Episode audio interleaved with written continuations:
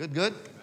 If you're ready for some word today, get out your Bibles or Bible apps and let's do this today. What do you say? Yeah. Amen. I've been teaching a series over the last uh, several weeks called Getting Over It.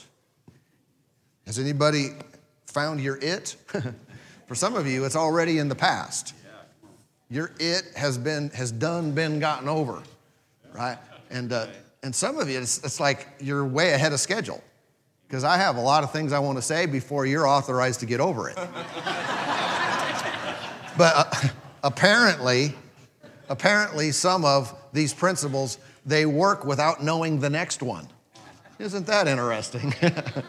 that uh, I can see certain things in the Word of God that will help us to live an overcoming life, and I guess you can just start on them anytime.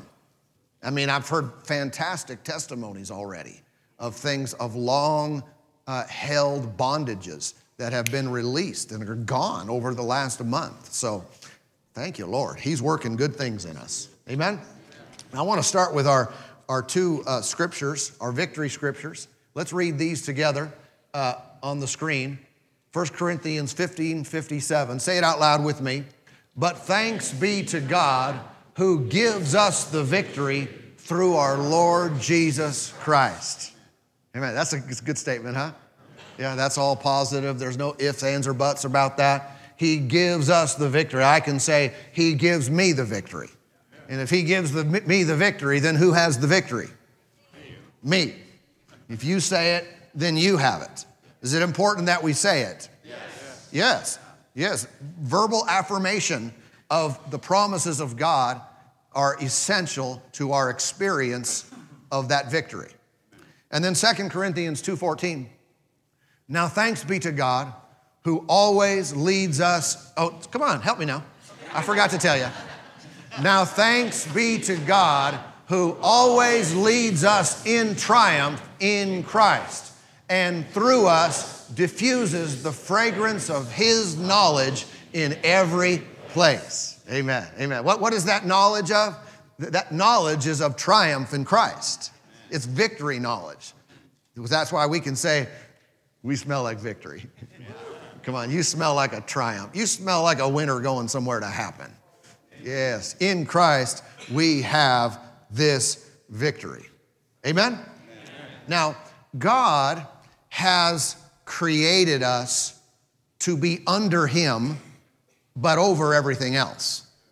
We are not to permit, accept, uh, or allow ourselves to be under the thumb of things, under bondage, under a curse, under affliction. Amen. And when I say that, I do mean that. We're not supposed to allow it. Someone say, Don't you mean God's not going to allow it? No, I mean God put this in our charge. We're under Him, but over everything else. Submit yourself to God. James 4 7 said, What? Resist the devil and he'll flee from you. God doesn't resist the devil. I have to resist the devil. So we come under the Lord, but over everything else. And with too many people, it's, yeah, I'm under God, but I'm also under a whole host of other problems. And that's not supposed to be like that. All right, that's why we're teaching to get, or, uh, to get our, our order, our ranking fixed. I'm supposed to be above that stuff. In Christ, I already am, but practically in life, I may be under it. And so we're going to fix that. Yeah. See, uh, too often, uh, people are taught to accept the lot they've been, they've been dealt. Or we could say the hand they've been dealt in life. And many times people say, well, I, this is what I've been given, this is my lot in life. I just need to learn to accept it.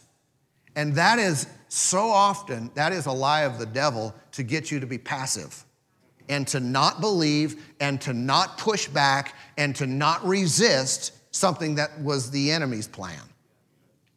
Everybody with me? Okay, it's, it's like this when someone says, Well, I was born with this deficiency, problem, abnormality, whatever it might be.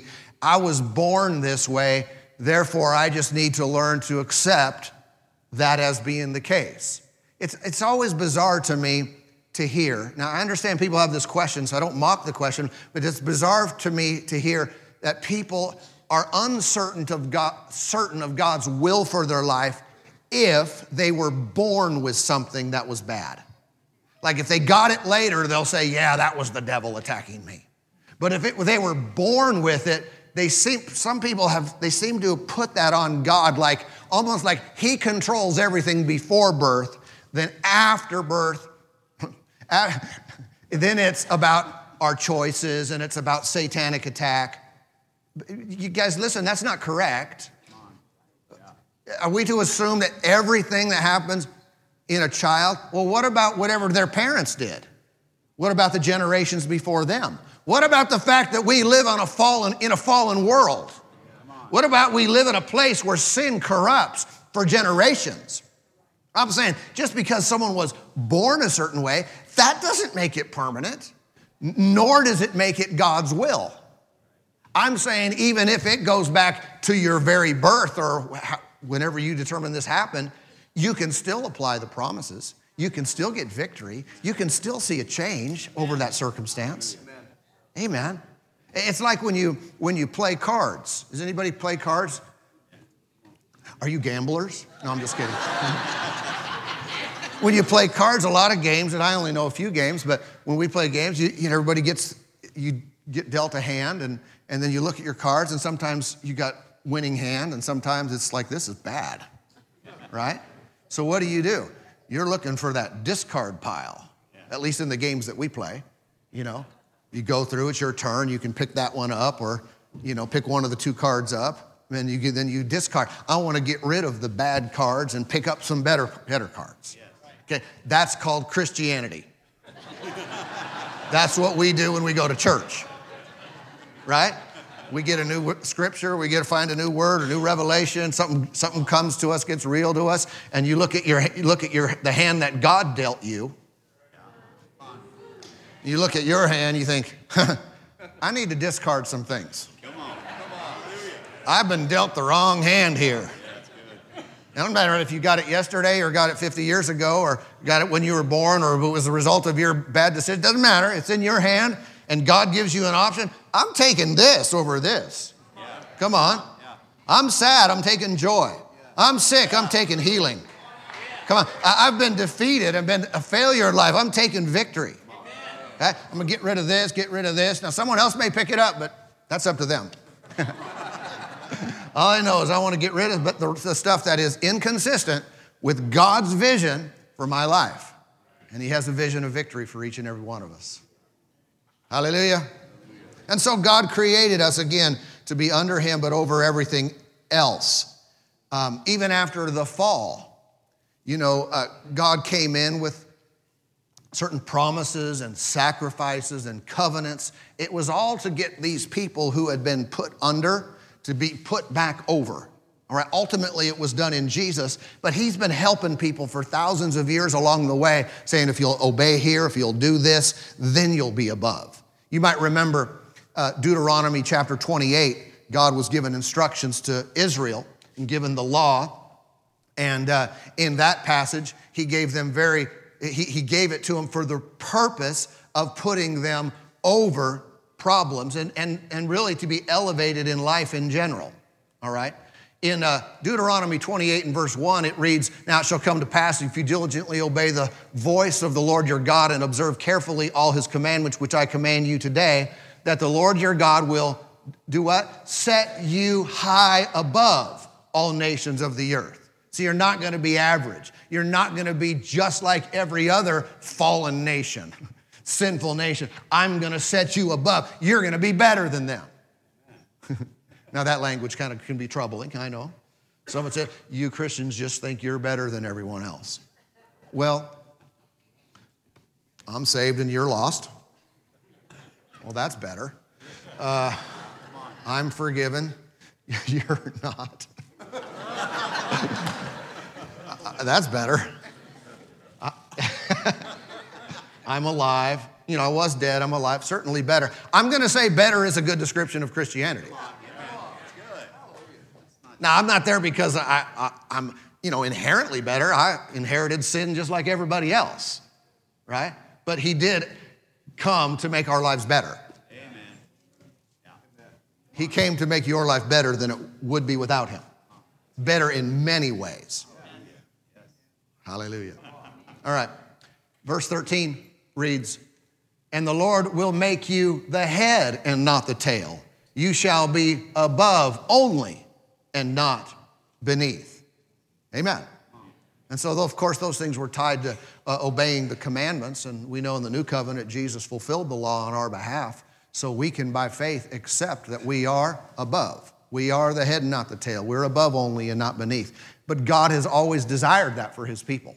You follow me, you're gonna be with me, I'm gonna make your life better than it used to be. I'm gonna make it better than before. I'm gonna lift you higher than you used to be, not take you down. So, so what do I do? What do I do with that? Well, if I look at my own life and I'm under, I'm lesser, I'm, uh, I'm str- it's a constant struggle, then I say, wait a minute, wait a minute, this isn't the will of God for my life. What I'm living through, what I'm experiencing is not what God had in mind for me. And so I start pushing back and I start seeking answers and I start saying, Lord, how do you want to do this? Because this is not okay. I'm not going to roll over. I'm not going to roll, roll over accepting this is your will when I know it's the thief who comes to steal, kill, and destroy. I'm not going to, he, he's, how many know the devil will pretend he's God to people all day long? Come and rip people off and tell them this is the will of God. Rip people off and tell them there's nothing they can do about it. I've learned something. I've learned a few things, and I'm not falling for that lie. Not going to do it. Anybody with me?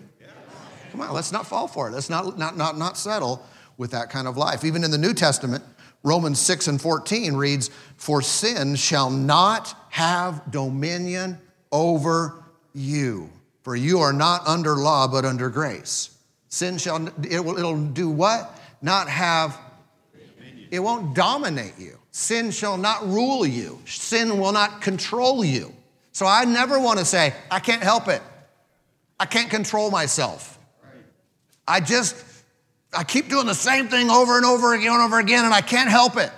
Now, if you maybe have done the same thing over and over again, but start saying this sin does not rule me, sin shall not dominate me. My desires do not determine my decisions. What I want to do or feel like or I'm tempted to do is not the final word on the subject because sin shall not rule me. Amen. And this is why Jesus came so that we would again be put over it.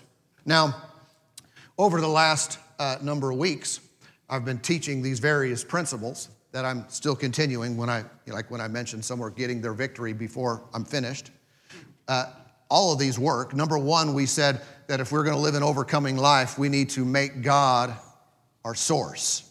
God must be our source. We, I mean, we don't only look to Him, we're not only looking to Him for forgiveness and salvation and eternal life, we look to Him for everything. Come on, He's our helper. He's our strength. He's our guide. I look to Him for wisdom. I look to Him uh, for peace. I, I, look to Him for, for direction in my career. I look to Him for uh, help understanding my wife. I, I look, to, I look, right? And vice versa. I look to Him. He's got to be my everything. He's literally is my source. It's not just limited to, to spiritual matters. You know, I got something in the mail a while back, and it was from some kind of uh, health clinic, and they were uh, obviously advertising to churches because they said something in the advertisement uh, that you, churches, you minister to people in, in spirit, their spiritual needs, and we help people with their physical needs. And I thought, yeah, I understand what you're saying, but I don't believe that. What, what, what, why, why do I say that? I say the Word of God is not limited to helping you in an unseen, unfelt way. We help you spiritually. You apply the Word of God and it'll help you physically, financially, maritally, in every area of life. The Word of God will have an impact. I'm not taking anything away from what those guys are doing to help people from the natural side. I'm just saying the Word of God is not limited to a spiritual experience. Our spirit, spiritual experience is supposed to have an impact on us physically. Praise God. And so make God your source. Number two, we said refuse to fear. We are to refuse to fear. Fear gives place to bondage. Number three, we said control your tongue. Control your tongue.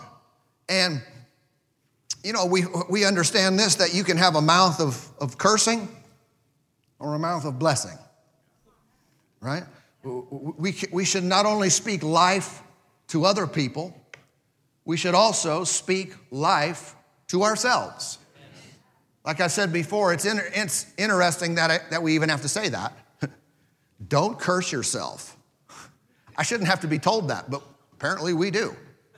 Because we like to speak about negative things and really curse our own life. When we say curse, we mean more than cuss, right? Not just about bad words, it's about the language of death.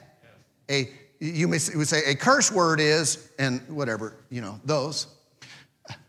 I would say a curse word could include all kinds of curses.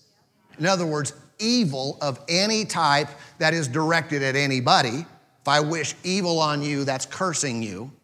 If I speak evil, to, if I do that to myself, I curse myself. If I'm, uh, you know, if I say, uh, you know, it's like my pockets have holes in them. What's the saying when people run out of money? Isn't there? Come on. All right, I'll come up with my own illustrations. Uh, but when people say things like that, like I can't ever hold on to anything, and it's just like money runs away and everything I buy breaks and, and you know, all that kind of stuff, what is that? That's a curse. Now, you may not have said blankety blank, blank, blank, you know, or use the top row of your keyboard, but you still cursed. You cursed your buying ability. you cursed your finances. So that's what I'm talking about. We say a, mouth of blessing or a mouth of cursing. And, I shouldn't expect to overcome while, while speaking the problem um, and thus cursing my own future. I need to get promise uh, minded. I need to get promises in my mouth instead of curses in my mouth, saying what is negative or what can be. Have you ever run into that person who uh, they always seem to be quick to say what can't be done? They're, they're no people. Can you do this? No. Well, what do you think about if we do this? No. Well, how about this? No. Well, we can't do this. We can't. It's like, don't they drive you up the wall? It's like, do you have a yes in you anywhere? You know, but we want people to be solution minded. It's like, yeah, that's, that could be a problem, but hold on now. Let's think about this. And really, for the believer, we're trusting the Lord. He's going to give us a way to make this happen if it's the right thing. And so uh, we don't want to be among those who are always cursing things. If you would, turn to the book of James. Since I had you get your Bible out and everything like a while ago. James chapter 3. James, the third chapter. And notice with me in the first verse, James 3 and verse 1. It reads, My brethren, let not many of you become teachers, knowing that we shall receive a stricter judgment. For we all stumble in many things. In other words, not just the teachers, not just teachers that stumble. He said, We all stumble. In other words, we all deal with stuff. Okay? If anyone does not stumble in word, he is a perfect man, able also to bridle the whole body. So you could make a bunch of mistakes in life, you could do some wrong things, but if you'll learn this one, you will have absolute control in your life. Okay? If you learn what? to not say the wrong thing. This is, a, this is quite an outstanding statement. Our words are so powerful that if we never said anything wrong, we would be able to control ourselves in every other way. We'd be able to control our whole bodies, as it says in, in uh, well, right there in the New King James. Control our whole body. The New Living reads this way For if we would control our tongues, we would be perfect and could also control ourselves in every other way. That's worthy of some meditation, my friends. if, I, if I don't say the wrong thing, that, that also makes me wonder if I'm dealing with something, I don't mean just an attack or just a, a problem, but perpetually, I'm not getting victory over it, then that has to be that I'm saying the wrong thing somewhere. Otherwise, that wouldn't be the case. Somewhere along the line, I'm cooperating with the problem verbally. I'm giving strength to it, voice to it. I'm empowering the curse and cutting off the blessing. Otherwise, I wouldn't live in this bondage perpetually.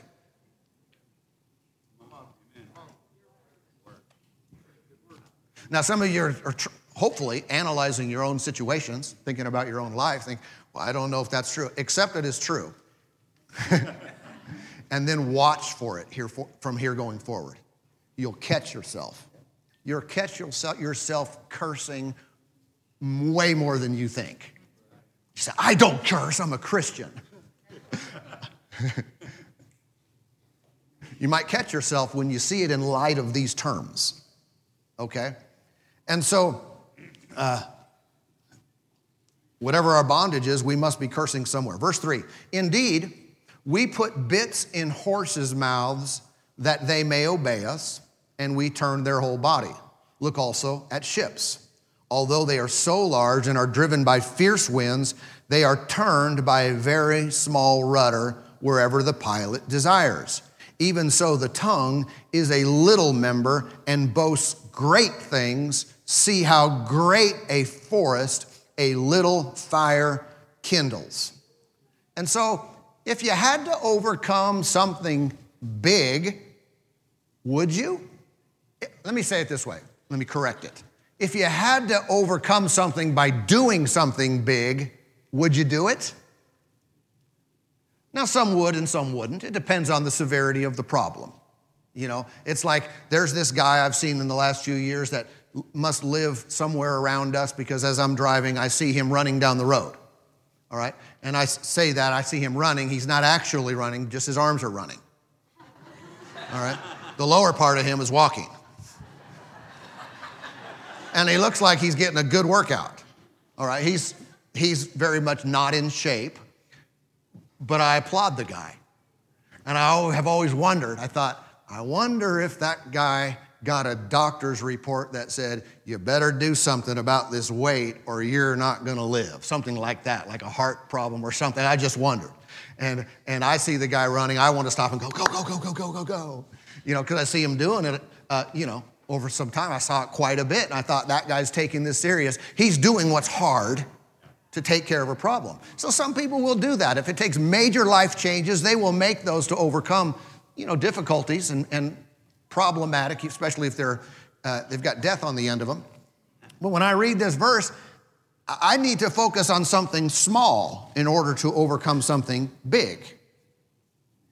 Sometimes we think, I need instructions. I need an answer. Pastor, tell me how to get out of this. Tell me how to overcome in this situation. And I say, okay, you ready? It's your words. No, I know that. I need some real concrete things to do. Yeah, you need to stop talking the way you do. I already know about that. I'm here's what I'm saying. Too many times we dismiss this solution because it seems small. Well, that's just that. Okay, I'll do that, but what else? How about we believe the Word of God and these strong words that say, if you can control that, then you'll control your whole life. And the, the, the, illustrations are bits guide great, you know, big horses, rudders that guide great ships, little fires that kindle great ones, tongues that boast great things. All right? This is the language. This small thing controls big things. If we have a big problem, I recommend you use your bit, your rudder, your tongue, your match. Use the little thing to control it. Don't minimize the power that is contained therein.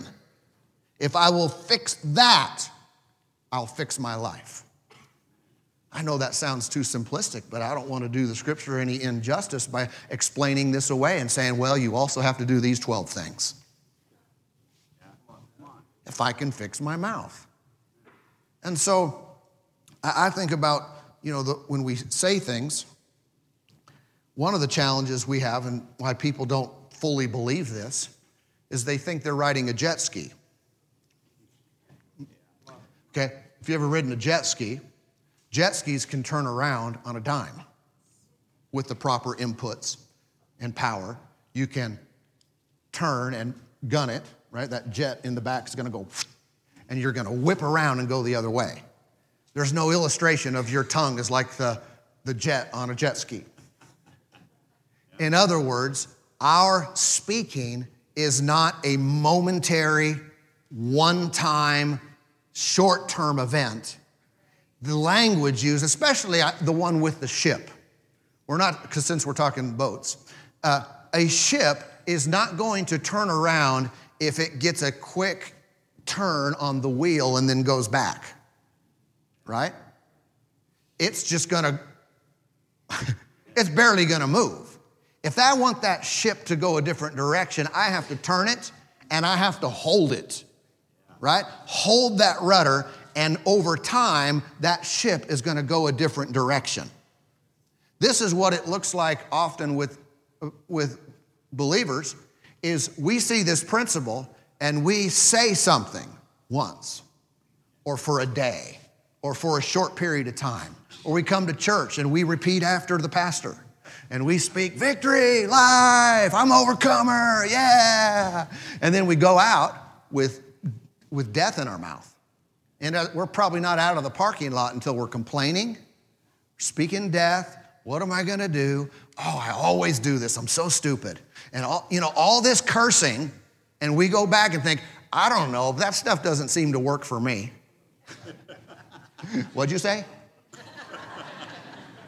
They don't even catch themselves when they're cursing themselves in the moment.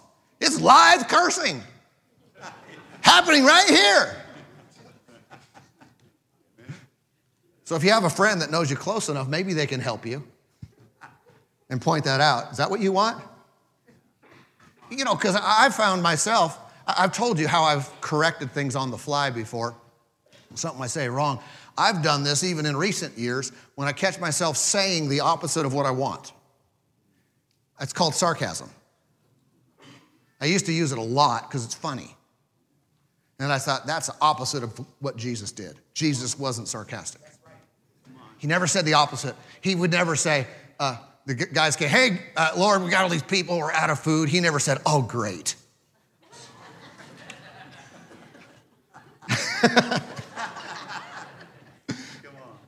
In other words, he didn't describe negative situations with positive words in a sarcastic way. In other words, if he said something, he meant it. So, I mean, Amy has probably heard me do this because I do it out loud sometimes. Uh, you know, I do it far less than I used to, but if I say something like that, something will go wrong, go, oh, great, not great.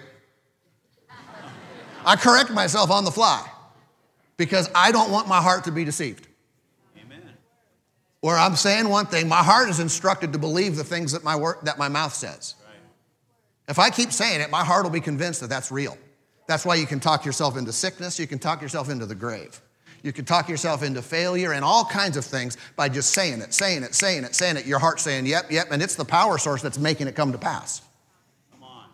Remember, guard the heart above all things, for out of it flow the issues of life. Yeah. Proverbs chapter 4. If my heart is going a certain direction, my life is going that way. And if my heart is going a certain direction, it's going there because it's listening it's listening to others, it's listening to the word, it's listening to me. And if I keep telling it, you're a, you're a loser, you good for nothing, you failure, then it's going to work day and night to produce that. Come on. Hallelujah. Everybody okay? If I control my mouth, I control my life. If I can get the right words in there, then it'll change everything else. If you have big problems, use your words. Amen. Not just the jet ski, but hold it. And when you say it, when you say it wrong, correct yourself in the moment, on the fly. Say, nope, nope, nope, nope. I'm going to get God's word back in my mouth. I'm not calling something stupid great. Hallelujah, hallelujah. You remember uh, Abraham was a, uh, well, maybe you know the story of Abraham, some of you do. Abram, Abraham. God had a plan, obviously, that Abram and Sarah would have a child in their old age, all right? Isaac. Abraham would be the father of many nations. When you read that story, you'll find out that there's this statement thrown in there that it was appointed for a certain time. So God had a, a, time frame in mind when Sarah would get pregnant in her old age with Isaac. So God knowing that timeline when he purposed for that to happen, he backed way up. And it was many years before that when he revealed himself to Abraham and told him, Abraham was the covenant name, Abram and then Abraham, meaning father of many nations. He revealed himself to Abraham and said, I'm gonna make you a father of many nations. And he changed his name, and Abraham started declaring that. Why did he do that? Why not? I mean, why? It's, you know, it's like telling your kids, your really young kids, uh, three months before Christmas that it's Christmas is coming. so how many know they think it's tomorrow? And sometimes it's like, Lord, why'd you do that to Abraham so far in advance? Because you know him going around calling himself father of many nations for a couple decades, he's to have some opposition with people saying, You are cuckoo. You are an old dude. And no offense, but your wife is old. And you are not having kids. Why not just tell him the day before? You know, and then nine months, of course, but why not just tell them that you're going to be the father of many nations? When? Tomorrow. Get ready. Yeah? Why did God start? God got the right words in his mouth way before the event was to transpire. He was shaping his beliefs. And Abraham gets written down then in the New Testament as the example or our father of faith. He believed God. Okay? But God fixed his mouth way before the event was to take place. Now, when it comes to us, our victory is not for an appointed time in the future, because our victory is found in Christ, so it's in the past, meaning it's today. So, never entertain the notion that God's holding off his answer and victory for some future time. If it's in Christ, it's already done. But the point is, let's align our mouth with it now and start speaking from a place of victory, speaking the promise instead of the problem. Amen? In other words, I'm old. My wife is old. I don't know if we're ever going to have kids. Right? I mean, how long could you say that? But, the, but the, God gave you a promise. I know, but you just never know. You just never know what God's going to do. I mean, He works in mysterious ways, and I just can't understand this. I mean, we're old, you know. And you know what happens when you get old? And I don't know how this is going to happen. So you can say that, and others would encourage you, others would agree with you. You'd get support. Yes, you're old. You're never having kids. What are you thinking? Or we can follow the Abrahamic example. Say, Father of many nations, right here. 80 years old, 90 years old, 100 years, Father of many nations, childless, speaking the word, and it comes to pass. What say you about you? What say you about your future? What say but you about your present? If we can control our mouths, we control our whole lives. Amen? Praise God. I have much more to say. Much more to say today, but we'll put it off for another day because we're out of time. Pray with me for a moment. Father, thank you for working in here, working right now. Your grace is sufficient this very day, this hour. Thank you, Lord, that we, when we get your word in our hearts and in our mouths, that's a release of your power. We'll no longer remain defeated, controlled by our bodies or controlled by this world or controlled by circumstances. No longer will we be subject to the things of this world, but we submit ourselves to you. And your victorious power then begins to flow through until, until circumstances are changed, until our bodies are changed, until our behavior is changed, until our lives are changed. Thank you for your victory. Thank you for your, your, your life. We purpose in our hearts today to agree with you in what we say. Thank you, Lord, for your life, your victory that flows our way. We give you all the glory. Thank you, Lord. You're such a good, good Father. We worship and adore you. Thank you for helping each one. Thank you for helping each one. You're our strength, our fortress, and our strong tower. Lord, you give us grace to overcome today. This is the day. For some, today is your turning point. Today is the new beginning. You've rounded the corner. You're going on to more, going on to something new, going on to let Christ live through you, and you'll never be the same. Praise God. In Jesus' name.